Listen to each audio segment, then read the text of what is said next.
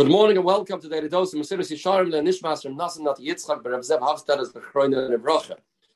We started yesterday Perik Tesvav in Mesilas Yesharim that gives us guidance how to become a Parush.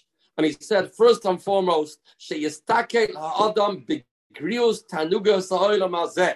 To start realizing that Olam Hazeh has nothing to offer. Ibchisusam Mitzad Atzmam how empty it is. And the pitfalls that line Olam Hazeh, Shekroivois Livarad Mehem.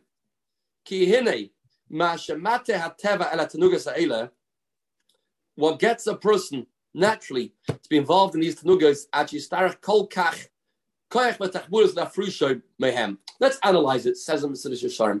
What is it that drives a person to get involved in Olam Hazeh?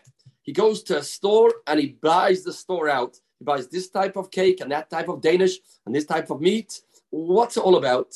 Where does it come from? Who? Pitu huanaim. It's because we see things. It's about the eyes. The pasuk says, The eyes, says the Gemara, are a sarsur lavera we see something, and that makes an image in our brain, and it entices us to think, wow, if only I can get my hands onto this.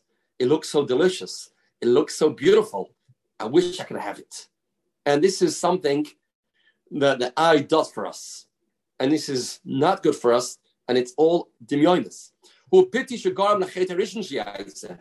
The first sin in history that took place was the Avera of the Eitzadas. What brought that Avera into reality? Ke'edus hakosov va'atere ha'isha kitoy ve'etz lamachol. Ve'isha chavesor kitoy ve'etz lamachol v'chisa ve'hule enayim. It's a taiva for its eyes. There's such a thing called the eyes get pulled and they see something and they start developing a cheshik and a rotzain and a desire. I must get it.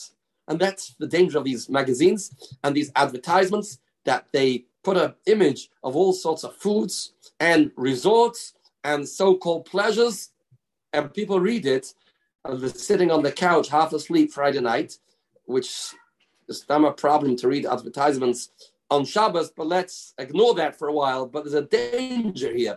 A person's going to see these things, and the people that spend all that money for the advertisement know what they're doing know that money is not going to waste. There'll be people that by seeing a picture that somebody with great creativity managed to do in a certain way, that will give people a desire to have it in the Metzias. And that is the beginning of a lot of problems.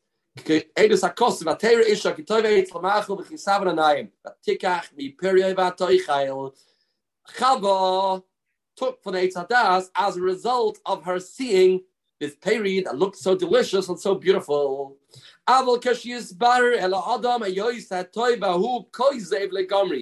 When a person will understand and will have it clear that is sheker, there's nothing to it, it's empty, it's dimyoinus.